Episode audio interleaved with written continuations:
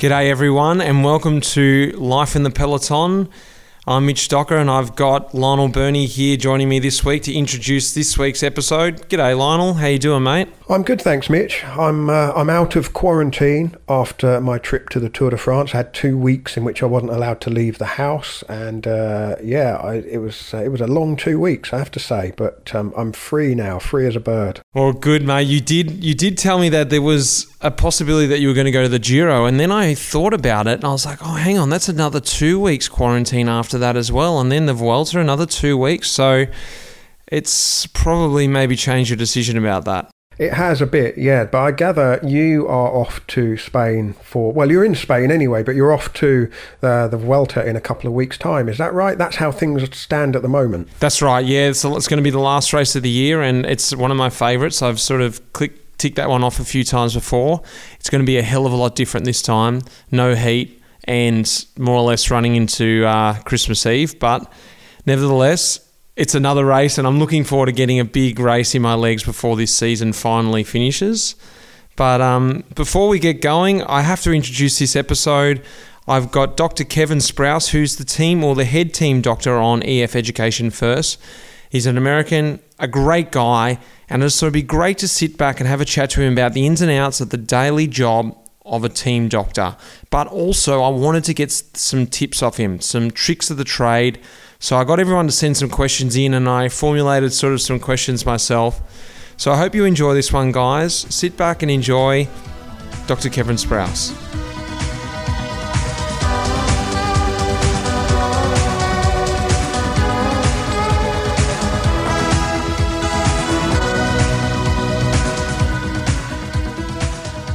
Well, welcome everyone, Life in the Peloton, and this time I've got the team doctor, Kevin Sprouse, a good friend of mine actually as well. Welcome to the podcast, mate.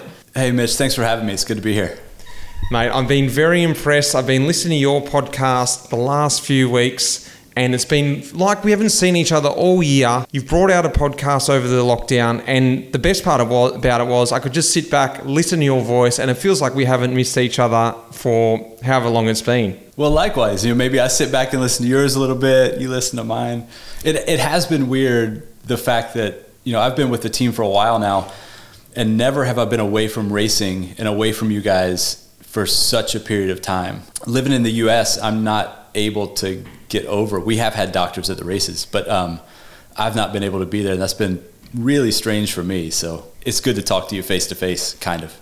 Well, let's get into it. Today we're going to talk all about your job and what, what happens on, on the race because I think what I try and do in this podcast is just try and get into all the little different jobs that everyone does, aside from the cyclists, of course, because I just find it so fascinating that there's so many little different jobs that no one knows about. And even myself don't 100% know exactly what your whole job is. So, to start off, you're the team doctor with us on the World Tour team. You started back with a development team of Slipstream back in 2010 and then merged across into this team, which was Chipotle, then became Cannondale, which is now EF. What I want you to do is just tell us a little bit about your background, maybe blow out the myths of what a team doctor is on a World Tour team, and what your story is, how you've come to doing this job today. Yeah, so my background is pretty varied. Uh, I did undergraduate studies in exercise science, then went to medical school, and every country trains doctors a little differently. But the way it is in the US, you go to medical school, and then you go do uh, specialty training called residency. And so I did a residency in emergency medicine, and then I went back and did a subspecialty fellowship training in sports medicine. Mm. And so my background is exercise physiology, emergency medicine, and sports medicine, which is fairly comprehensive when it comes to being on the road with you guys. Was there always that desire to get on the road as a cycling? Why cycling? What's your background there? Yeah, so I got into cycling while I was doing my, uh, actually in medical school. Uh, I did a little bit of triathlon before going to medical school, and then in medical school, it's a four year process in the US. And after two years, I was fat. I mean, I was, it was not pretty. Um, I weighed about 100 and, about 105 kilo, and I just sat around and studied all the time. And a couple of my professors came to me and a couple of the other guys who had been active and kind of let it slip, and just basically told us to get off our asses and come on. We were, we were going on a bike ride the next day. And they got us back on our bikes, mountain biking, road riding. As my medical career proceeded, when I was doing residency, I was actually watching the Tour de France one day, just you know, as a fan Hmm. from the TV, and they did an interview on the guy who had my position in this team before Oh. me. Prentice Steffen was our head doctor uh, before I was. And uh, it talked about his background. And I actually hopped on the website, the team website. It had his email on there. I emailed him. And I was like, "How in the world did you get this job? This sounds so cool." and so from that from that point on, I kind of set it in my head that it would be very cool to do this, although I didn't think I'd get the chance because lots of people are trying. But I was kind of like, you know, if I can at least kind of move that direction, something fun will happen out of that. What did it appeal to you just from that one interview that made you think, you know, I want to do this? Obviously, there was a sporting side. You were doing a bit of writing yourself, but why not go down another sporting line? You know, say, you know, American football or even baseball or whatever that is. You could be around home. Was it the travel? Was it to the excitement of racing? Did you know a whole lot about the job from just that one interview? No, no, I didn't know. Yeah. Um, I think what drew me to it was two things. One, you've got when you're watching the Tour de France, the travel just looks amazing and romantic, and you're in these incredible places. They don't show the little, the crappy Kyriad hotel that you're staying in, the terrible food, the way it really plays out. Um, I mean, it's an amazing thing to do, but you definitely get a, a colored picture a bit. But there was that aspect of it, and then there was the whole human performance side. And coming from exercise science, that just fascinated me. So, you guys in cycling probably have the most objective data around your performance. Uh, there's power meters, heart rate meters, we've got GPS data. In other sports, that's coming along, but it's not quite to the same degree. And so, having that background, I had a natural curiosity in the performance side of it. And quite honestly, in that interview with Prentice, you know, the team, this Slipstream program, what's now EF, had just come out into the World Tour and was taking that step to do it in a clean way. Hmm. Not that everybody else wasn't clean. We know there was plenty of doping and everything else, but they were just forthright with they're going to do it clean and see what happened. And that very much appealed to me too, because I wouldn't have any interest in doing it otherwise. And so that trifecta of interesting travel, amazing performance medicine, and knowing that there wouldn't be some untoward pressure on me to do stuff I wouldn't feel comfortable, um, it just sounded like a fantastic possibility. Well, let's get to the actual reality of it. I, Yeah. I, want, I want you to explain to everyone now, now that you've got the job, now that you've had some, you know, many years in the job, getting used to it, move to the, t- the head doctor. What's the day to day of your job like in terms of when you're on the race, day to day, but when also when you're back home? Because we have a lot of communication, there's quite a lot of organising, looking at certain tests. Run me through what it is you do. Yeah, so if we look at it kind of on a calendar basis, in the early season, there's a bunch of tests that you guys have to do as mandated by the UCI. Stuff that we would be doing likely anyway, but hmm. it's it's a requirement that we we have to tick. So you're doing cardiac tests, you're doing blood work, pretty extensive panels of blood work that all gets fed back to me in my office. I've got a guy who works for me who one of his side jobs I've assigned to him is he puts it all into a system that, that follows all this blood work and trends it. And you can imagine with you know 28 or 30 riders, that's an extensive amount of information that comes flowing in mm-hmm. on top of helping you plan and schedule these tests often. So early season, we're compiling all that Q1, that first quarter data that we have to get. Mm. And then somewhere in there, there's usually a training camp mm. where I and or one of the other doctors meets individually with each of you and just goes over a medical history, anything, you know, since we last saw you, new riders get a little extra time. But just as you would with your doctor back home, just kind of trying to get a feel for what medical issues you're dealing with, if any, um, past injuries, family history, all that stuff. Once we get out on the road, the day to day looks a little different. Yeah. Right. So that's that's more of the clerical stuff that happens away from races. I, I mentioned that that was first quarter testing. We do quarterly testing for the UCI. Um, fourth quarter testing is due now. Don't forget. Um, Thank you, actually. Yeah. some some people are better at remembering to do that than others. But again, you know, so every quarter we've got this flow of information that comes in from you guys doing your testing, and we have to compile that, look at trends, make sure nothing looks uh, worrisome. First and foremost, from a health standpoint, but also just from a in terms of supporting performance. You know, little things like you know vitamin D or iron levels. We say little, but it's a big deal when you're doing what you guys are doing. So you know, we, we try to keep an eye on all that stuff. Before you go on, just just talk about these quarterly blood tests because I think this is quite interesting. Anyway, for me, that you're just uh, one thing just alerted me there. You've got the general range of you know a healthy person. I think that's important that we are inside that range, obviously first. But one thing that I've, I guess, I always look for is to be at the very top of a certain range. You know, whether it's a an iron level or because that's the cycling side. I mean, the professional sports side of things. If I can have it in that range, Sure. I want to be pushing the very limit of it. You know, is that when you said then you want to be supporting us for the performance? Is that something how you look at the range? For, for instance, we're in a healthy range for a normal human being, but we want to see you at the very top of that range, whatever that may be, or at the very bottom, say. Yes. So when- we look the various metrics that we gather from from blood work, the ranges that we set, yeah, first and foremost, there's kind of a very wide range that says, are you diseased or not? Yeah, Right? Is there a medical problem? But then we tighten that based on the literature to know where um, performance is optimized. So with iron, for instance, if your ferritin level is 10, that's problematic across the board.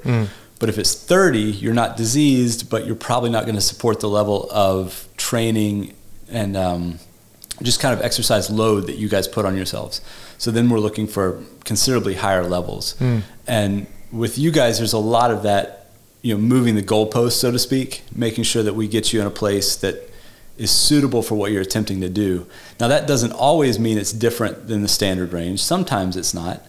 Um, and it doesn't always mean more is better. You know, there's a, a curve. So we try to figure out where on that curve we want you guys to first and foremost keep you healthy through the season because in my opinion it's really about resilience you guys race so many days sometimes even with training load you can go over just a little bit and maybe harvest a little bit of increased performance but then you sacrifice a lot beyond that because you mm. can't keep that up and so it's almost for the majority of the season it's probably best to be at about 95 to 98 percent and be able to turn it up when you need it and then back back off again. So mm. we want to support that 95%, so to speak, that rate that's maintainable through the year.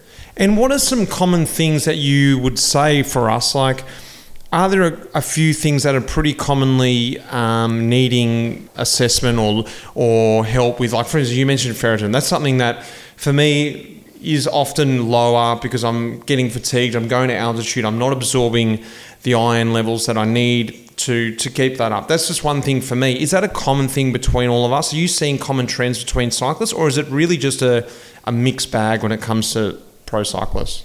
It's a mixed bag, but there are themes. So there, there are kind of groups that we see people fall into, and having lower iron levels is fairly common. Hmm. Um, now, not so low that it's a massive problem, but low enough that we know we need to stay on top of supplementation. Hmm. You know, making sure that your diet is rich in iron and that maybe you're taking an iron supplement as well. Nothing crazy, hmm. but just knowing that it's there because if we get behind on that and iron dwindles, it's really difficult to supplement and bring that up during the season when training load is high. We want to make sure that we kind of have you go into the season in a good place and just maintain through the year. It's not more is better. It's just keeping you in a in a reasonable range. Vitamin D is another one that you guys probably hear us harp about. Um, that it seems like it's a minor thing, but vitamin D is important for muscle function, muscle recovery, immunity, which has been very important this year, um, and it's important really any year because the risk of colds and upper respiratory stuff during the season is fairly high. So things like that that we keep an eye on. It's not super sexy, but it's it's the basics, the foundational stuff.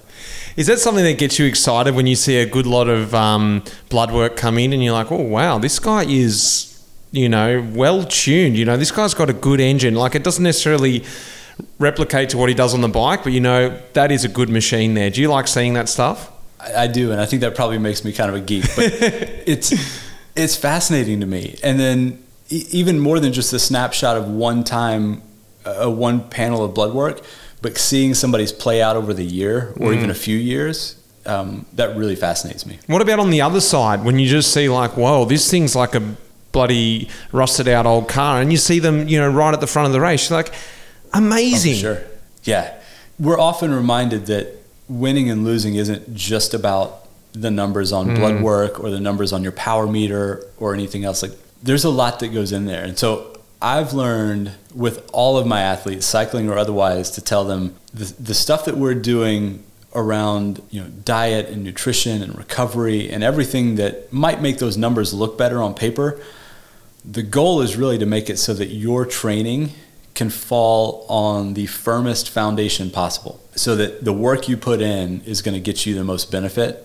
Not that you're bound by you know your iron level or your power meter numbers that week it's it's so much more holistic isn't quite the right word but it, it, it draws on so many more aspects in that. But unless you have those basics really tuned up then you're leaving some performance on the table. That's what we want to make sure and then, like I said, make sure that you have a season that is as consistent as possible. Not mm-hmm. that you have a couple of shining moments and then the rest is kind of a struggle. It's uh, it's about keeping you healthy and primed for the whole year. Chute, uh, chute à l'arrière du peloton, cycling podcast team car at the back of the pack, please. That's Seb Piquet, the voice of Radio Tour at the Tour de France, interrupting Mitch's conversation with Dr. Kevin Sprouse to remind me to tell you that this episode is sponsored by Babbel. Now, have you wanted to learn a second language or another language, uh, whether it be French or Spanish or German or Italian, or one of the 14 languages that you can learn using Babbel? Well, if you'd like to learn a language, Babbel is offering six months free with a purchase of a six-month subscription if you use the promo code CYCLE. So, what is Babbel? Well, basically, it's a language teacher in your pocket. Uh, you can use it on your phone or on a computer, and uh, as you go through the course, ticking off the short daily lessons, which last about 10 or 15 minutes. Um, you can sync across different devices. So you're if you find you've got 10 15 minute wait for a train and you want to quickly do a, a language lesson um, you can just pull out your phone and uh, and get stuck in and Babbel uses real life conversations to teach you the language um, uh, because the different lessons have been designed by real people. And so you get started using phrases and uh, simulating situations that you would actually find yourself in. The technology also helps you work on your pronunciation something that i certainly need to work on. Uh, the speech recognition technology helps you improve by repeating back to your device and uh, giving you the, the thumbs up if you got the pronunciation right, and uh, well, giving you another go if you didn't. Now, the teaching method has been proven to be effective across multiple studies, and as I say, it's available as an app or online. And if you would like to uh, learn one of those 14 languages, go to babbel.co.uk slash play. That's B A B B E L dot co dot UK forward slash play and use the promo code CYCLE. The details are in the show notes too. Now back to Mitch and Dr. Kevin Sprouse.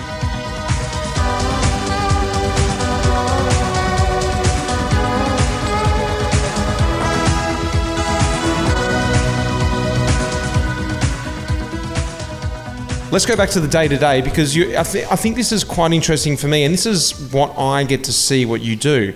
Um, run me through once you get to the race. How, how does it go from there? What's your mindset there? Yeah, so if we look at a day at the race, I usually wake up pretty early, uh, a good bit earlier than you guys, because I like to get a run in. Mm. And so I'll start my day. I'll go for a run, and I need to be back at the hotel before uh, any random testing might happen, right? Oh, so on a race, yeah, right. That is early then. This, it is, and this is something I've learned through the years, right? That you know, at any at any given race, the testers may or may not show up in the morning. They usually show up within a given time window. Not always, but you, you can kind of guess when they're going to be there. Seven to nine, somewhere in there, seven a.m. to nine a.m. So I'll often go for a run at you know five forty-five or six and then come back just so that if that happens, I can be there to accompany you guys, mm-hmm. uh, which is just kind of standard. That that's what happens across all teams. That the doctor accompanies you. You don't need us there typically, but it's just kind of the way it the way it works out. So I'll go for a run, uh, be around the hotel, have some breakfast, and oftentimes just kind of be around while you guys are waking up. Sometimes that's in the breakfast room. Sometimes I'll just walk through a couple times. My goal is always to be accessible without being on top of you guys. Mm. That if you need me, I'm either you know in the room, down the hall, like you know where I am, or I'm I'm very easily found. Um, but that I'm not just like constantly asking "Are you okay? "Are you okay?" because I think that gets just as annoying and in your head. So my morning will kind of be like that. I'll ride uh, to the race with you guys on the bus most of the time. Again, with that in mind, so that if there are some conversations to be had, you know, if the knee's bothering you a little, your digestion's off, whatever, I'm right there. But I'm also not like in your face about it. You just have to kind of walk down the aisle of the bus and Hmm. ask me a question.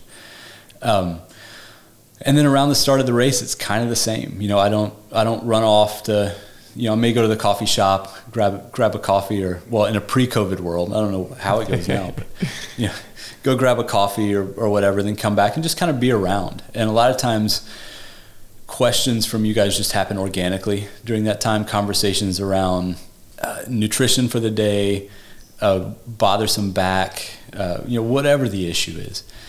Um, Just before you go on, off to the races. Yeah, just before Yeah. you go on to the race, I was just thinking then uh, that's a, this is quite a this is quite a special thing that you've picked up along the way because quite a lot of staff and particularly doctors I've worked with don't necessarily get that fact that being around accessible but not in your face is a very very special thing to have. Because often if you don't see the doctor sometimes it's just a bit too hard. It sounds weird to just reach out and find them or check on something because you haven't seen them. You're just like oh, I'll just deal with it. And by then Yeah. by the time you get sick it's too late. You're out of the race. You've missed that window. So I think that's a very special thing that you've cotton, cottoned onto. But what I was just thinking then, I don't know whether this is, you can answer it on both sides. Do you find now that because you're accessible, that people may reach out to you when they don't necessarily need it, looking for an excuse, looking for, and you know, those those types you get them in all walks of life where Yeah. they're not really crook, but they just want a bit of love and you know what it is. So there's that side to it, but then there's also the other side. Have you seen it when you've been in that situation, you've caught something before it's really gone on, and thank God you were there? Yeah, both for sure. Um, and I, I think it's a real balance. And I, I don't always get it right in terms of being present versus not in your face versus fine. But like it's it's a moving target, and and I try. Um, but I do think there are downsides to being too present. Yeah. And I've heard that from other doctors, like they try to actually be a little more distant. And there's downsides to being right there in your face and you kind of pinching you and listening to your lungs all the time. And you know, there's a very old school European thought process within cycling where the doctors are just kind of constantly running up and measuring you for different things, right? Like like weighing your food and pinching your side to see if you're getting fat and all that stuff. um, so the spectrum is big in terms of how people address it. You know, there's definitely been some times where I've picked up on things because I was around, or or had like you mentioned somebody just come to me probably a little sooner than they would have otherwise, with something that was consequential. Um, and that's the ideal. Like that's Yeah. what we want. There's definitely times I think where some people either just need an ear to kind of not not lay an excuse on, but there's certain things you can tell the doctor that you can't tell the director. Sure. Right. So for me, oftentimes I'll sit and I'll listen to some some problems that somebody's having, and you know it it may not be the kind of thing where like you guys know I'm I'm caring, but I, I don't think I'm a pushover. Mm. Like if you know I'm going to tell you, well, you know that that kind of sucks, but I think you can ride through that one today, and you know come back to the car if you need anything, I'll be there. I think I think as doctors we sit in kind of a special spot there where there's a little bit of confidentiality, a little bit of um, we're a bit removed from the competitive aspect, I guess. The way that everybody else is very much into your how you're going to perform that day. Maybe we're a little bit of a safer spot. I don't know. Hmm. no, it's it's interesting. That's definitely true, and I especially I have that relationship with you just because I think for me it's got a lot to do with your physical appearance. Actually, I was just thinking about it now as I look at you down the computer. Is that you're a fit-looking guy? You take care of yourself. So for me, uh, to ask someone who's completely out of shape or very old or something like that, there's that knowledge side of it. But the, I get the relationship with you is that whatever you're doing looks good. You know, what do you got for me? Type feel. You know, like that's how I like to talk to you. Is like, and I think that comes a, a, a goes a long way. And then also, like you said, you've got to have that listening ear, that trust, and also that you've got to have that ability to say, um, "No, I'm not buying that, mate," because that also creates respect too. Um, I think.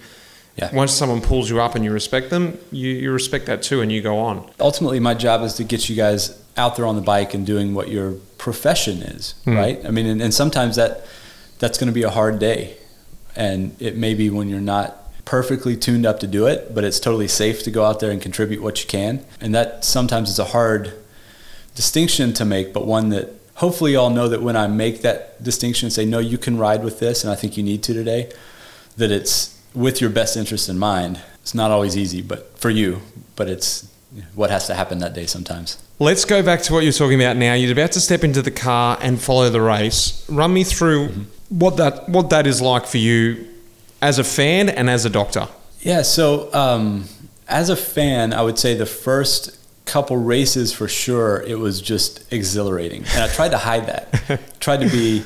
I mean, I remember going to the Tour de Suisse, which was my first race, 2011, first race on the World Tour, and it was um, guys that I ended up working with for years later, but that I'd only seen on TV until that point. And so, you know, I knew I was a little bit starstruck, but I knew I couldn't let that show. Like I had to separate being a professional from being a fan. But what was nice is when I was in the car, I could kind of be a fan, right? Because you got the the team was on the road, and I could sit back and like look at the bikes and you know but you couldn't try to catch a glimpse of the race you couldn't make reactions though in the car like whoa look at that you know you couldn't do yeah. stuff like that no i had to be totally cool now there's much less of that because i've spent just so much time in the car mm. uh, that i won't say there's none of it i mean there's still you know going up alpe d'huez or um, going across the cobbles in Roubaix, there, there's times that are just amazing, mm. and i I'd switch into total fan mode, absolutely. But you even see it in some of the directors. Mm. Um, we hit these iconic places in Europe, and the race is being defined at the moment. And you can see some of these guys.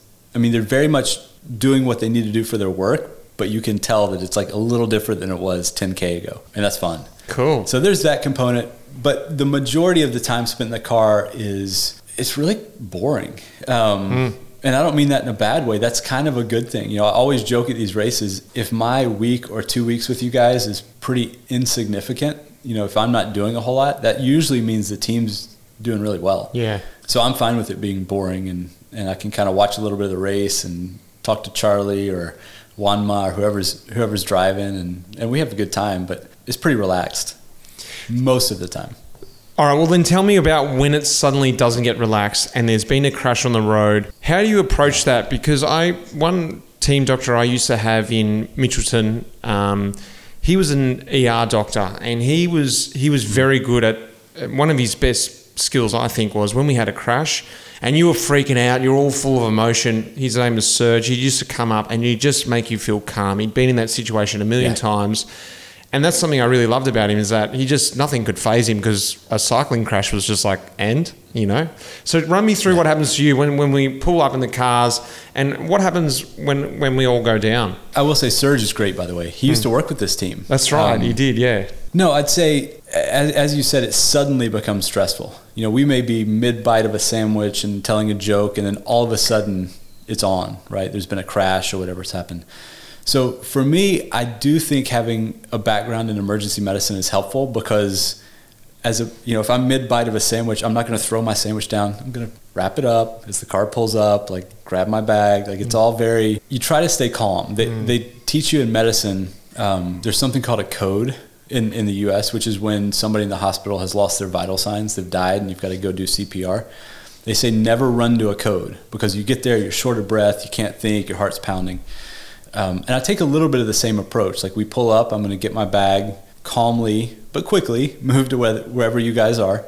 First, see if we're in it because we don't ever know until mm. we get there whether we have riders down. But if we get there, you know, I'll usually either wait in the car and the mechanical signal for the doctor to come out because we don't want everybody on the road, or if we know from the TV or something that one of you guys is down, it looks like you need us, then it's straight to you guys. And then it's kind of the same way we do with any car accident or anything else. It's big picture. Yeah. Like you don't want to run in and just focus on what's going on. It's big picture. Where the car is coming from? Are there still bikes coming? Who else is down? You know, is is the ambulance trying to get through? Is the is the scene safe, so to speak, as I come up on you? And then then we can kind of focus in. Is it difficult not to just hearing you say that? Is it difficult not to get um, sidetracked by the race and the pressure that maybe the rider's putting on you, or maybe the director, or maybe another director. Come on, get him back in the race, whatever. The mechanic's getting the bike ready. You're like, hang on, big picture here. Is that difficult not to get sidetracked by that? It is difficult for sure. I think um, the more I've done it, the less difficult it's become because I'm more comfortable with it. Early on, that was that was very difficult. Now, I feel very comfortable with kind of knowing what pace is appropriate. You know, if we need ten more seconds to just make sure the rider's okay, I'm going to take that ten seconds. And I'm not usually very gruff or confrontational, but I can be when I need to be. And that's the kind of thing where. Uh, uh, there's been one or two times where I've just quickly laid down the law and said, no, this this is what's happening for the next 10 seconds. Back off. Everybody's goals are the same, right? Even the directors who are pushing to maybe get you back on the bike, or whatever else. It's not for your harm, it's for your good in the race, mm. right? They just have a different take on it. And so when we get back together, we realize everybody had the same goal, your health and your performance in that order, but because of where we come from, we address it differently. Has there been situations where you've looked back on it and gone, I wish I'd taken a little bit more time there, back in the beginning, maybe when you felt a little bit intimidated? For sure, for sure. And I would say there's probably even been some uh, recently. I can't think off the cuff what those are, but the point being, uh, me or nor anybody else, we're never going to master this. Um, it's a it's kind of a work in progress, and every situation is different. So whether it's in the hospital or on the side of the road, there's always things that you can debrief and say, okay, maybe I could have done that a little better or this a little better.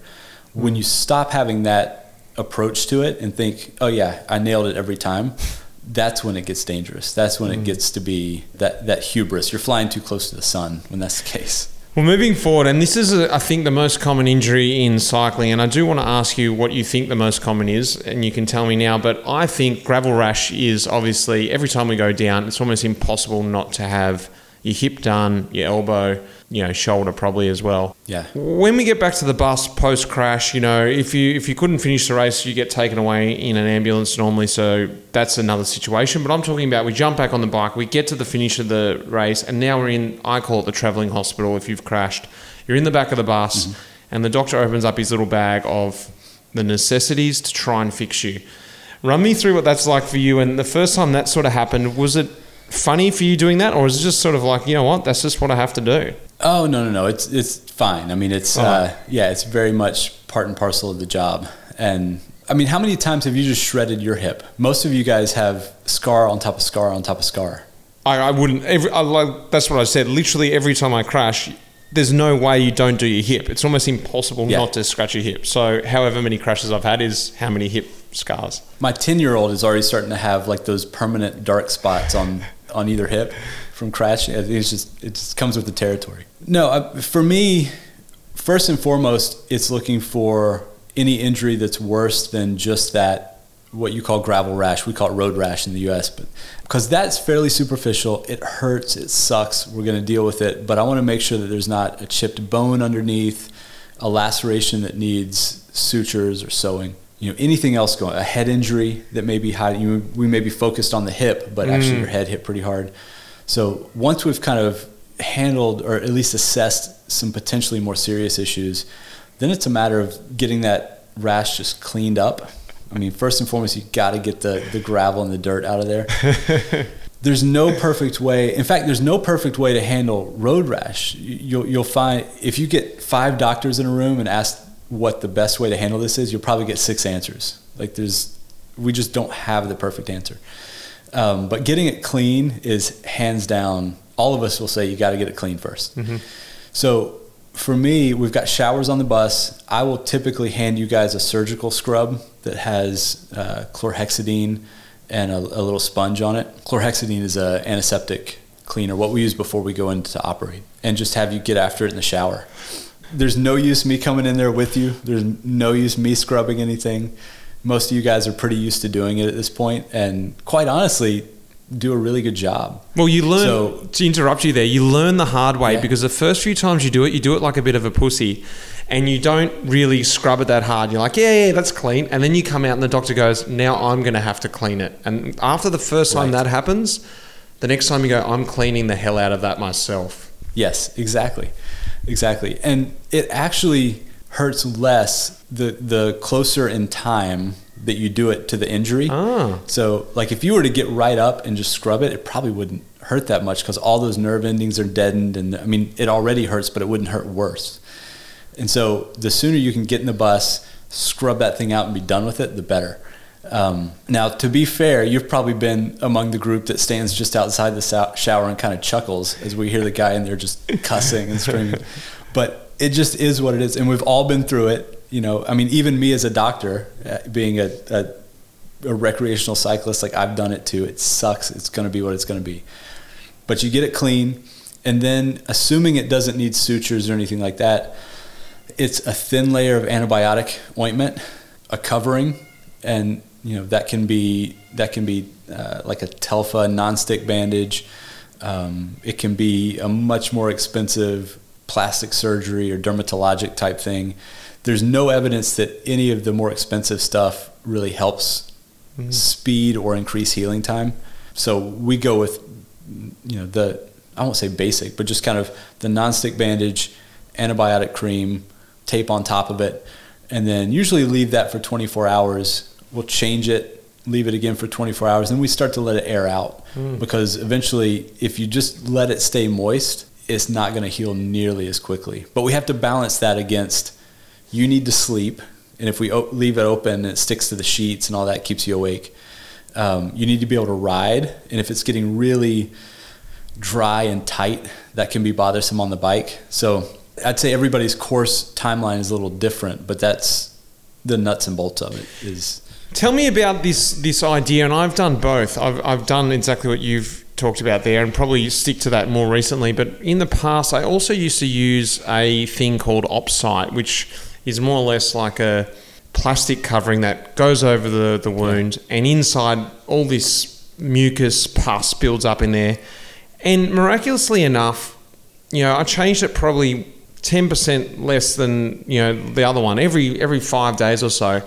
And it was so weird that every time I pulled it off, it was healing under this fluid, and that's what I found so bizarre. Is do you do you believe in that sort of healing process? Yeah, I do, um, and, and I do think it works. It delays healing a bit Ah. because of it, but it will still heal for sure. And depending on the scenario, that may be a good way to go. But just for every crash, I don't think it necessarily makes sense. A lot of times, that first 48 hours is rough, and then if we can get it dried out a little bit and healing out, you guys almost don't notice it. Now, not the real deep ones, but the ones that are just kind of run of the mill. We just got to get you through two days, and then you're kind of you're good to go. That type of treatment can drag out, and so it's you it can drag out the healing. So then it's just a matter of picking and choosing which which way to treat which injury, and that's where it's a little bit of a black art, I guess. I mean, there's no there's no accepted way to do that. We just do it based on our experience and history. So just say a guy has actually got to the end of the race, and you've assessed the injuries. There's nothing there that is a definite no. For instance, like broken leg or you know a serious concussion, but it's it's grey, it's Yeah. border, and the rider's not too sure to go ahead. The director obviously wants him, or the team wants him to go ahead. Who does that decision come back and lay on? Is that your decision, or is it a combination? Where does where does that go? The the final decision on our team is up to the doctor. That said, I can't think of but maybe one or two instances where I've just laid down the law and said this is what's happening. I try to make that a much more shared decision and oftentimes say it's like this. There somebody crashes 30k from the finish. They don't have a concussion, don't have anything broken, but they're pretty banged up. I will often try to get them to the finish, mm. get them to ride to the finish, and just say, look, if you can make the time cut, then we've got all night to figure out whether you start tomorrow. You know, it doesn't mean because you get there you have to start tomorrow. Let's get you there, and then we can kind of take a breath, see what's going on. And so, if we can cross that line and not get time cut, hmm. that buys us so much time in the evening to kind of step back, treat some wounds, get some physio work done, some chiro, even reassess the next morning. You know, get on the bike for a little warm up. Can you handle the bike okay? Do you feel okay on it? And take the start line. And even mm. once you take the start line, I mean, if you get 20k in and it's not happening, then Pull out. pull the plug. Yeah. No, nobody's going to be mad at you at that point because you certainly gave it your best.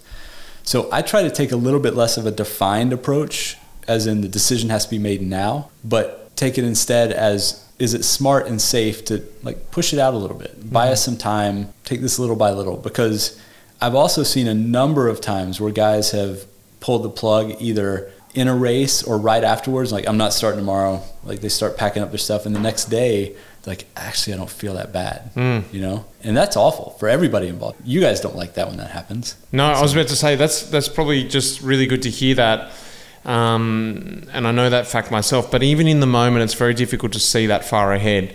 Um, Sure. You're feeling the pain. You're you quite often when those crashes. This is personally for me. When I think about those crashes, not many of them happen when you're really sort of comfortable in the race. They're at the pointy end. You're really on the limit. You just, and you, you hit the ground. Everything just comes to the forefront. The pain, yeah, out of breath from the race and everything, and you're just like, oh, I'm out. Let me out of this. But Sure. when the dust settles, and for instance, you get to the hotel that night, you're like, oh, geez, I'm glad I'm still in the race because I want to go on. The worst thing would be, God damn it, I didn't push on. Um, Yeah. What I wanted to ask you there was, is there any benefit to actually riding riding it out? You know how there's this sort of myth, I guess, like yeah, you ride it out, you keep it moving, you know, you, you loosen it up. Is is that actually work? I think so. I mean, I don't know of any scientific studies that address this. I'm not sure how you would. You take 20 riders and take half of them and throw them on the ground and put them back on a bike. Like, you couldn't do it ethically. But it kind of makes sense that the the movement is going to be good for the muscles and tendons, right? Just to kind of cycling is great for that. You know, running is very impactful. If you say, "I'll "Oh, just run to the finish," like that can be a little harder. If you, but if you can get on the bike and kind of easy spin and still make the time cut, that's a pretty therapeutic movement. And in addition to the biomechanical, like moving of the muscles and tendons and joints, you've also got increased blood flow and your your increased lymphatic flow, and that's what gets rid of swelling, inflammatory uh, cells that kind of build up. Like it just keeps things moving along. And so I think it's reasonable to expect that that is a very beneficial thing in some situations. If it's if it's appropriate to do to hop back on, spin for 10k, 100k, whatever it is, but get things moving.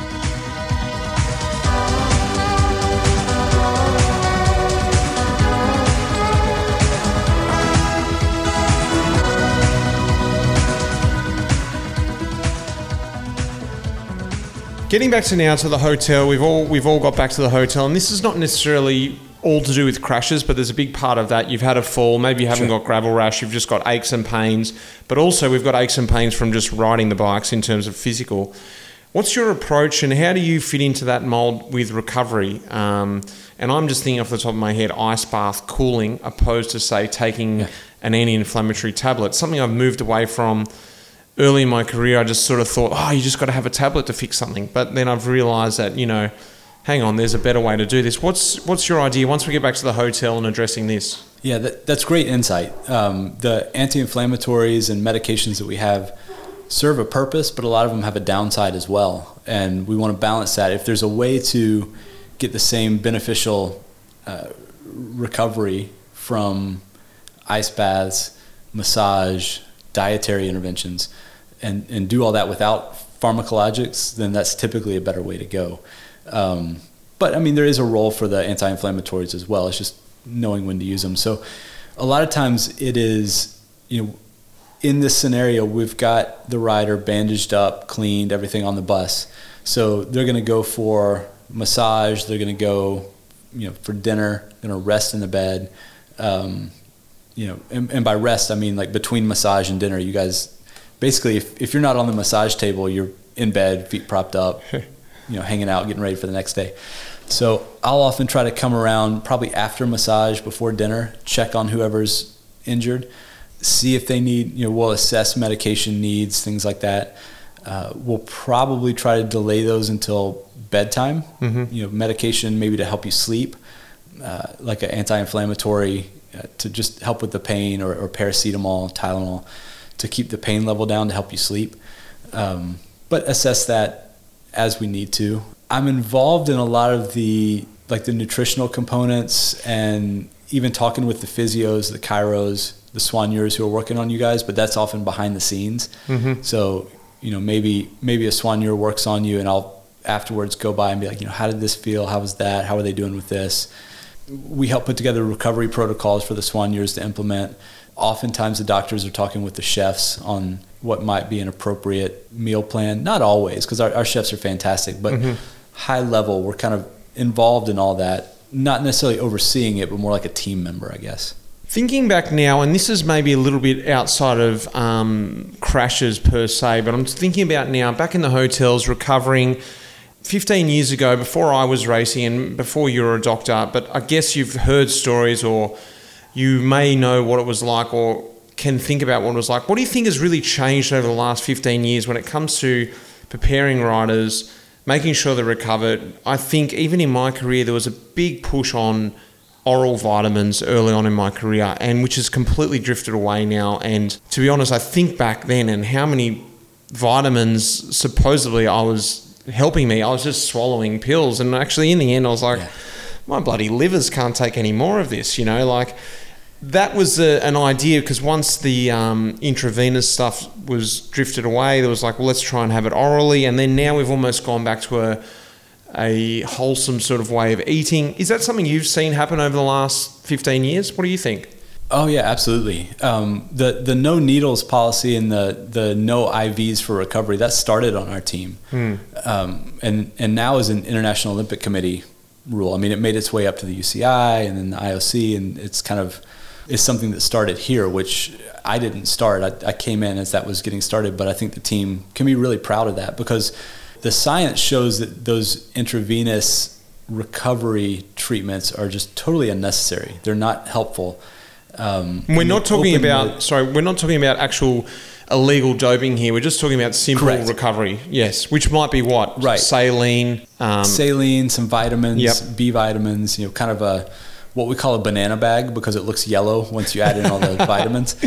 Um, you know, something like that. Totally benign from a from a doping standpoint. Certainly not pushing any of those boundaries, but also could be kind of an open door for some of those things. Sure. You know, if you get used to having an IV after every uh, after every stage, then it's easy for either a, a, nefarious doctor to put something in there um, that you don't know about, or for it just to become kind of a snowball. Well, why don't we add a little of this or a little of that? You're doing it anyway. And what we found, or what science showed, is that even the simple saline and vitamins really wasn't necessary for recovery. You know, if you're truly dehydrated to the point where you might need to go to the hospital, yes, but just day to day, we don't need it. So I think you're right. There was a response to that that was, well, let's see how much we can take orally, mm. and that mm. was misguided, right? I mean that that also isn't necessary. What we've kind of landed on that you alluded to is this this realization that the foundational principles of of diet and and sleep and nutrient mm. timing and those things, those can make a big difference. Um, and there's certainly nothing sinister in any of that. It's it's just science and figuring out you know when to eat what and what you should be eating to recover, what type of recovery modalities are helpful, whether that's massage, ice, foam rolling, compression. Um, and really optimizing those things as a, as a, besides going to IV therapies and medicines. Yeah, I think it's really interesting, and I think just listening to you talk, then I think there was a, a massive placebo type effect, which still would be exist now with certain things. But I, sure. I think back if I wasn't having all those vitamins, or I can imagine back in the time if you weren't having that intravenous injection, you know, like you just said, then there wasn't much benefit in it. But psychologically, you thought, well, I'm good now. I'm going to be good. And yeah. it's funny how it's drifted out now, and we've actually just got back to natural things. And and maybe I am getting a little bit too caught up in the whole sleep aids. And something that I do as well now is try not to check those things before the race because you can psychologically get caught up in that now. If I haven't had a good sleep, I know how important it is, and I'm seeing this data now, which can psychologically inhibit my performance. Yeah, I think the you know we partnered with Whoop this year in the team, and we're able to see that sleep data every day. And I think that that's fantastic, and that data is very usable in lots of scenarios. Race morning is not that usable. If you wake up with a poor recovery and a poor poor overnight sleep, you still got to race. Yeah. You're still expected to do just as well. So I think the take home in those scenarios are it's really important to look at trends, not one night here and there, but look at trends. And even during a stage race, one of the things that uh, I've seen with, with some of you guys in the past is I won't worry about one night of sleep that's poor. and sometimes not even two. But if we start to see a trend toward three or more, I'll go talk to a rider and say, "Hey, what's going on? You know, are you watching movies late? Are you uh, having difficulty sleeping? Are you eating too much right before bedtime? Are you not eating enough?" Like if we kind of attack some of that and add, like, start the trend going back the other way. You add 30 minutes of sleep here, 45 there. It's actionable data during a race, but with a bigger picture, not just for that one day. And that that I found to be useful. That's that's what I was about to say. For me, it's become a really good training tool because I can control that stuff outside of the race, um, and it's been a really good data um, recording system in a race. Like I said, because a lot of that stuff you can't control to a degree, so it's been great to look at that stuff post race, and then, then go, okay, how can I fix that in training now? I've just got a couple questions left for you now. One that's very current. What do you think the impact of COVID will have on the world tour uh, racing? And what, what's the impact it's having already now with the protocols? And what do you see the future? I it's very hard to predict, but you're going to have a much better idea of that than you know the rest of us gomads out there. Yeah, I mean, I think it is hard to predict. I've been really impressed with how well cycling has done so far, pulling off these races, maintaining healthy riders and staff in the race. So kudos to the sport. It, I, I'll be frank that they've done better than I thought they would. Mm. Um, it's a difficult thing to navigate. I'm not quite sure how it's going to look next year. I imagine a good portion of these regulations will carry over. Maybe the testing, certainly the sanitary regulations. Um, I think we'll see face coverings, you know, masks around for a while, at least until there's a, a, widespread vaccine. I would think. With that, there's going to be required distancing from the fans things are just going to feel different, I would guess, for another 18 months or more. Uh, mm. but that doesn't mean that it's not going to be slowly moving back towards some semblance of normal. I also think whatever normal we arrive at is going to be different than what we're used to. Mm. I don't know. I think it will be pretty impactful. We're also seeing just with the financing of teams and the the companies that support cycling because of the way cycling has built its financial structure teams are totally reliant on outside sponsors. That's really difficult for a lot of teams at this point because those sponsors are big companies who are often taking financial hits in their in their year. And if you look at cycling as a fairly discretionary marketing expenditure, it's potentially one that gets nixed pretty quickly in the rebudgeting. Yeah. So, you know, I hope that we don't see that as a widespread issue in cycling, but it's certainly something we have to we have to consider. I think um, yeah, what you said there is that we'll get used to. Um, well, there will be a, a new norm, and I think we'll be used to that by the time it happens. And you will have to literally go, "Well, what was it like before?" Because it'll be a slow progression. And even like this year's calendar now, it sort of in a weird way feels normal all of a sudden. You know, like when yeah. I when I saw this on paper, I was like, "This is going to be insane," and it is insane. But it's weird how yeah. normal it's become very quickly. Well, I think our, our, pendulum swung so far the other way during lockdowns and quarantines that to come back out, anything that we're able to pull off in in cycling or even just in day to day life, you know, going to the market, feels normal because there was a period of time where we couldn't do any of it, mm. and so you know, and I don't think that's bad necessarily. It's just it maybe even helps ease the transition. I also don't think it's all doom and gloom. I think you know we've come out of every pandemic in the past, and we'll come out of this one. It just remains to be seen, kind of how that how that looks. But I have I have every every expectation that in five or ten years we'll be at a very regularly functioning functioning new normal. It won't look like it did five years ago, but like we'll just be ticking right along in some in some manner. But it's going to be a bump in the road between now and then. I've got a juicy question for you to finish on. Saddle sores. This is probably the most common problem, I guess, for every cyclist out there, and the most maybe unspoken thing is that everyone has their own little saddle sore. They're very different, very different things. How much experience have you had to do with them? Um, and what is your general advice you can give with saddle sores? Lots of experience with saddle sores. it's, it's one of those things, as you say, a rider will often come up and be like, hey, Doc, I've got a question for you, kind of quietly, like, let's step to the side. And I was like, man, I've probably dealt with this three times today already, right? like, it's not, it's not a big deal, and it's common. Um, not that frequently, but you know, it's it, yeah.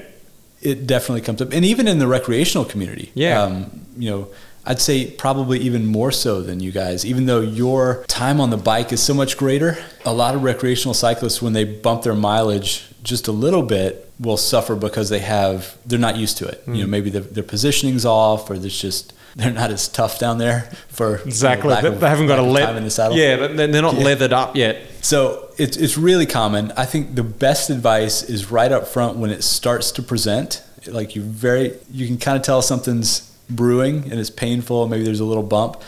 If you're able to take the time off, so obviously not in a race, but in a training period, if you can take a day, two days off, and just kind of let it rest, often that's all it needs, right? Just give it a little time. So that's typically the first thing I'll recommend to you guys is soap and water, keep it clean, maybe a little bit of like very, very thin antibiotic cream or ointment. Um, you don't want to go too thick because you don't want to clog things up again. Um, just real thin and then let it air out. So, you know, loose fitting shorts, stay off the bike for a couple days and you'll probably be just fine. Don't. When it gets beyond that, yeah. yeah, I was going to say, don't go squeezing it. Don't go get that pus out. don't don't do it. Um, you know, if you want to hold like a warm cloth to it or something, but you, you don't want to just squeeze it. Uh, and typically early on, it's just red. Yeah. Right. Like it's just kind of red, irritated, and that's when you want to catch it before it turns to a to have that that pus pocket. If it starts to go beyond that, then a little bit of hydrocortisone cream or a steroid cream can be helpful. Again, when it's just red, not you know if it's massively infected, don't put steroid on it; it'll make it much worse. Um, but if it's just irritated, kind of the early stages, a little bit of steroid cream, and again, staying off the bike if possible, is is the best thing for it. Occasionally, we've got to open them up and drain them. I've only done that two or three times in my 10 or 11 years with the team, but it does happen, and it's not fun for anyone involved. What happens then, though? Once you then then you've just got a small cut there, and then they have to ride on. Like I've obviously had many a cuts there, but they've just happened because I'm riding, um, not necessarily because I've had to have it drained. Is it is it dangerous then to go riding, or is it less painful? What's the experience there? Yeah, typically, if it's been opened, I will recommend the rider not not ride. Like it's time to just come off the bike. Um, there's been one case I can think of where we opened it and let the guy keep going to finish. I think two days of a grand tour. Like it was almost done, and we just kept a close eye on it, antibiotics, all that stuff. Uh, but typically, if we've opened it up, it's it's game over. Well, mate, that was very juicy, and I hope that didn't gross too many people out. We've got a ton of questions that have come in, and I haven't had a chance to answer all of those, but it's been great to sort of pick your brain and give a little insight to what your day to day life is, apart from some little tips and tips of tricks of the trade there as well. I want I forgot to mention the actual name of your podcast at the start of the podcast, the podium. Um, do you want to say a little bit about that so everyone can get across there and listen to that? Because I really highly recommend that to everyone who's listening here. Kevin does a fantastic job there. I've used it a lot for my own hacks, and it also appeals to everyone from all different levels of cycling. So tell us a little bit about that before we sign off, mate. Yeah, thanks, Mitch. Yeah, it's called the Podium. Um, my practice is Podium Sports Medicine, which is why we we moved to that name. Um, and yeah, we're two seasons in, about to launch our third season, and in each episode we delve into a different topic around performance, from different supplements to training strategies. We do some on sleep, recovery. Uh, so it's 45 minutes to an hour. Um, not too deep a dive into topics, but scientific without being overwhelming and hopefully give everybody some actionable things they can do to to improve what they do day to day. Yeah, great, mate. Well, thanks very much for coming on Life in the Peloton, and I hope to uh, catch up with you soon. I can't imagine we're going to see each other this year, but um, I guess until until then, mate. Hopefully soon. I've got my fingers crossed for a for a March ride in Girona, a little coffee ride with you, and uh, I'll keep my eye on that. Sounds great. Thanks, mate. Awesome. Thanks, Mitch.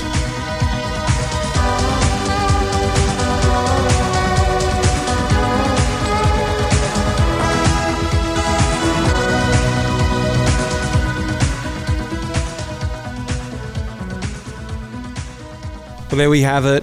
Dr. Kevin Sprouse. I think he gave us a pretty good insight there to a lot of things, especially saddle sores.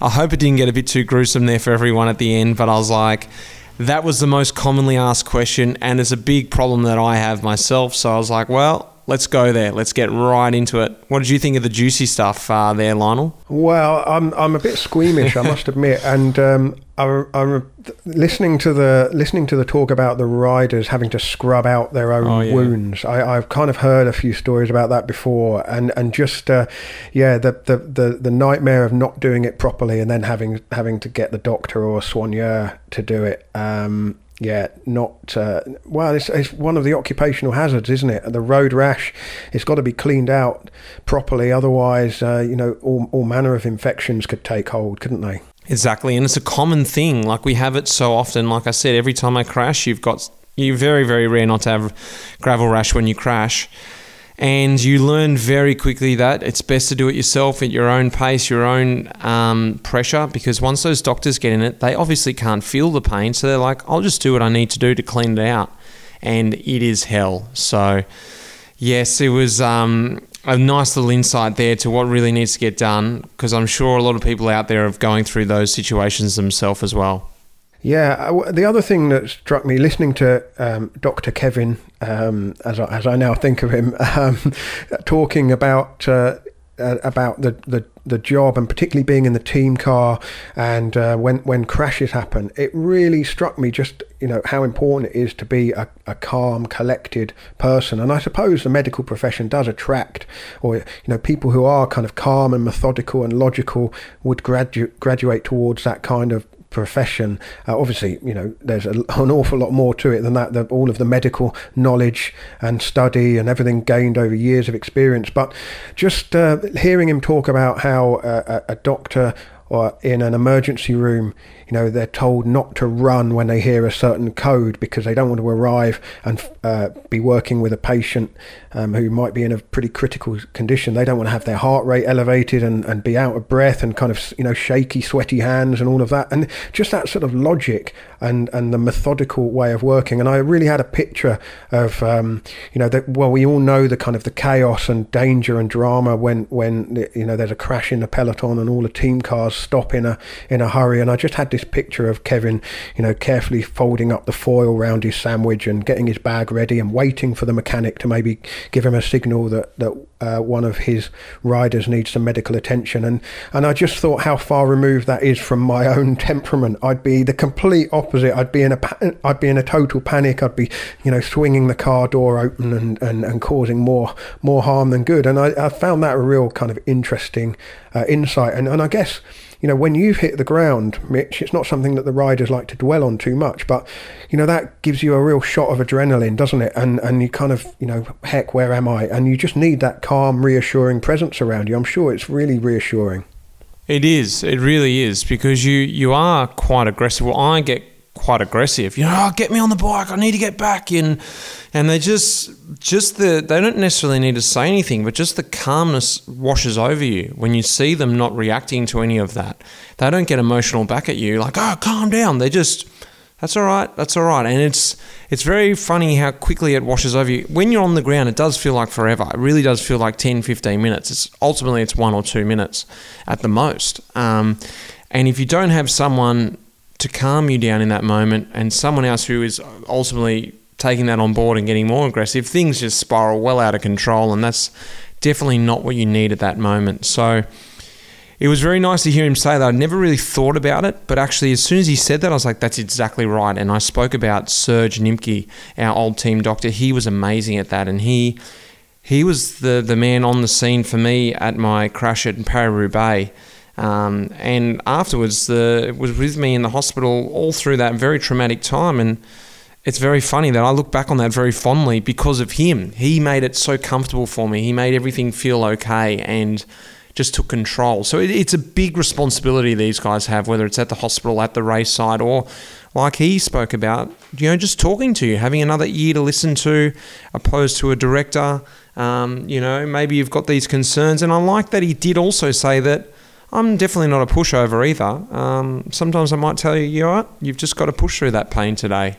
That's interesting. I also thought it was interesting, and I wanted to ask you, Mitch, about the relationship between the riders and the doctors. Are there, have you ever been in a position where you've been able to talk to a doctor about something that, that you maybe wouldn't want to um, let your teammates or, or, or sports directors know? Because I guess you know the sports directors are focused on the sporting performance. They need everybody to be able to um, you know to, to do the job on, on the bike. But you you know, there, there might be a time where you don't necessarily want to let the sports director know that you, you've got a little issue that you, you, you that might be troubling you or might potentially hold you back.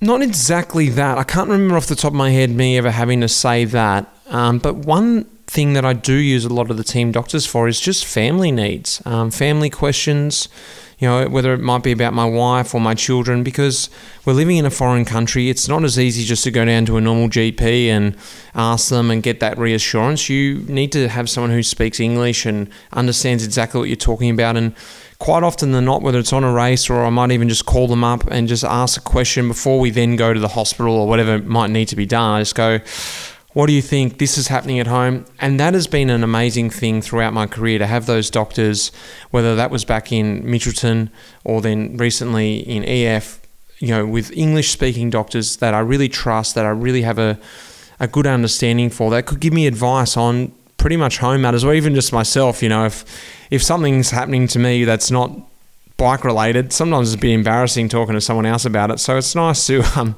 talk to the doctor about those sort of things too.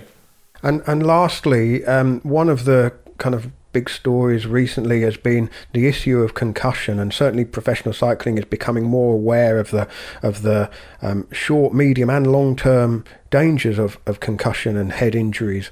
It's something that sports like rugby and American football have had to confront as well. And uh, certainly we saw during the Tour de France, Romain Bardet hit the ground hard and uh, finished the stage, and then it turned out overnight that he had a small uh, bleed on the brain. And even in this Giro d'Italia that we're watching now, uh, your old teammate Mitch Pieter Weening hit his head pretty hard in yesterday's stage and, and pulled out um, today. Um, now, when you crash, I mean, as a rider, what what what's your attitude? You were saying that you, you want to get straight back on the bike and, and get back into the race, and obviously, you know, the the doctor has got to weigh up whether or not that's safe for you to continue. That's right, and there's there's not a whole lot of time to do a concussion check on the side of the road, or even an accurate one if there is one that you can do in a few seconds. Um, you know, a, a, good example for me, and I've been a little bit more aware of concussions since having pretty heavy brain trauma myself early in my career, that I was just a bit more aware of it and that oh, I understand the consequences of this. And a few years ago in Milan San Remo, I crashed in the feed zone, and Taylor Phinney was right next to me when I crashed, and I smacked down on my head. The helmet was broken, um, and we naturally got on the bike, pushed on, went over the, the hill and down onto the onto the beach, heading towards you know the finish. And Taylor had the the the, the knowledge to just go to me. I'm just going to ask you a few questions here because I saw how you crashed, and he did a mini concussion test on the road, and he just goes, I don't think everything's right here, and he went back to the team I was like, push on. I'm just going to push on. I'm fine. I'm fine. He went back to the team, and the team actually instructed me then to stop at the second feed zone. They said, there's no point in going on here. We're not going to gain anything. It doesn't seem like you're 100% right. And so, what I loved about that was just that awareness from another teammate. Because I think, like you said, on the side of the road in that crash, there's not enough time. But if your teammates are aware what's going on and they can assess how you're riding, or if you're a little bit out of sync or out of tune or doing something odd than you normally are, I think maybe it's best to step off the bike immediately at that point. Um, and did you did you have a concussion check afterwards, or did you you know did you wake up the next day feeling feeling okay? What was the upshot of that? I didn't actually have a concussion check afterwards. Um, I flew back and I didn't feel odd. Um, that was also the next thing. I was checked on by the team doctors. They gave me a call the next day and ran through some things. I didn't have any symptoms at that point. That's not to say they mightn't have had something minor, um, but I think at that point like we said, I wasn't going to gain anything in that race. I'd sort of lost a bit of confidence once that thought had drifted into my head. I was just sort of following the wheels at the back, and I wasn't going to be much of a help to the bun- to the to the team anyway. So we weighed that up and said, He's not really going to be helping the team. Potentially, he could have a concussion. Let's just call it quits at this feed zone. So I don't know if that really answers your question, but what I'm sort of trying to get at is just this awareness of what can happen that the riders need to have an awareness themselves, but also of teammates of what happened in that crash.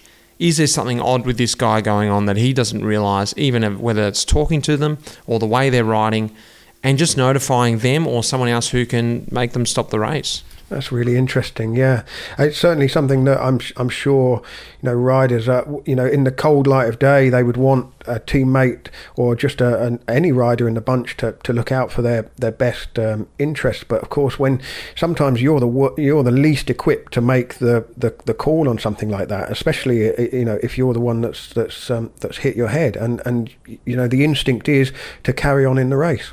Totally, and that's just the you know the the the competition side of you just going, I'm okay, I'm okay, and you can't see any, inju- any any injuries on your leg or on your arm. It's just inside your head, so you think everything's okay, and that's the the most common problem with concussions, I think, and even in the recovery process, I experienced that myself. You think, yeah, I'm fine, I'm fine, but actually, it takes a lot longer than um, than you think.